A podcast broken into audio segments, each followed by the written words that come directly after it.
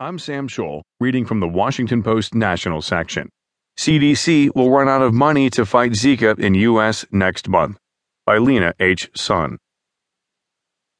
The federal agency leading the public health response to the Zika virus in the United States will run out of funding to combat the mosquito borne virus by late September, its director said Monday. The cupboard is bare, said Tom Frieden, who has the Centers for Disease Control and Prevention. Basically, we're out of money, and we need Congress.